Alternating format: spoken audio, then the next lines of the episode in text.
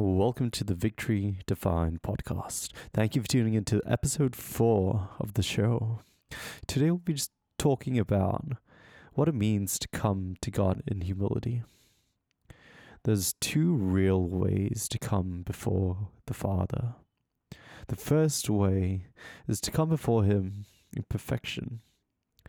Come before Him in perfection and say, God, I'm already so filled with you. I'm already so perfect in in myself. I'm already so good, so smart, so capable. Lord, all I want is for you to top me up and give me a bit of your spice, give me a bit of your seasoning. That's the first way. The second way of approaching God is in humility. When we come before the Father in humility and in surrender, it's so much different.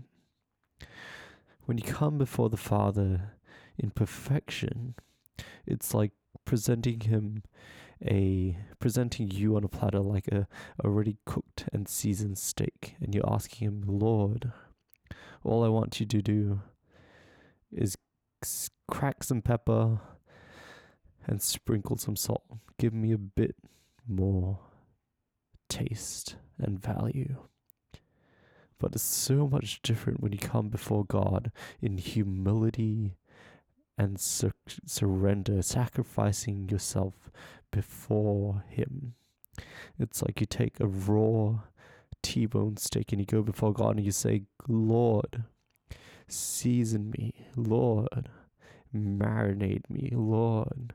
Fill me with everything you are and cook me with your glory, cook me with your mercy, and cook me with your grace.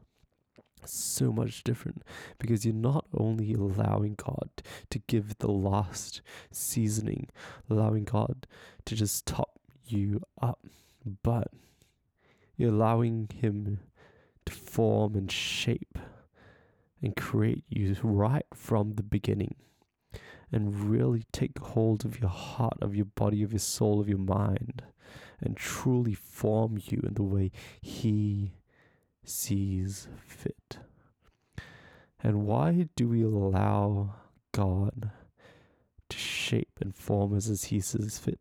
Because He knows us so much better than we do.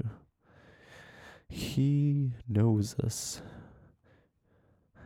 is so much better than we could ever understand ourselves. He knows every single hair in our head, every single part of ourselves, every single part of our minds.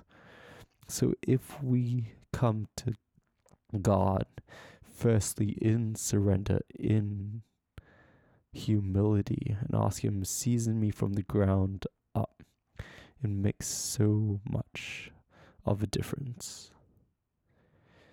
Thank you for tuning into episode four of the Victory Defined podcast. I hope to see you on the next episode.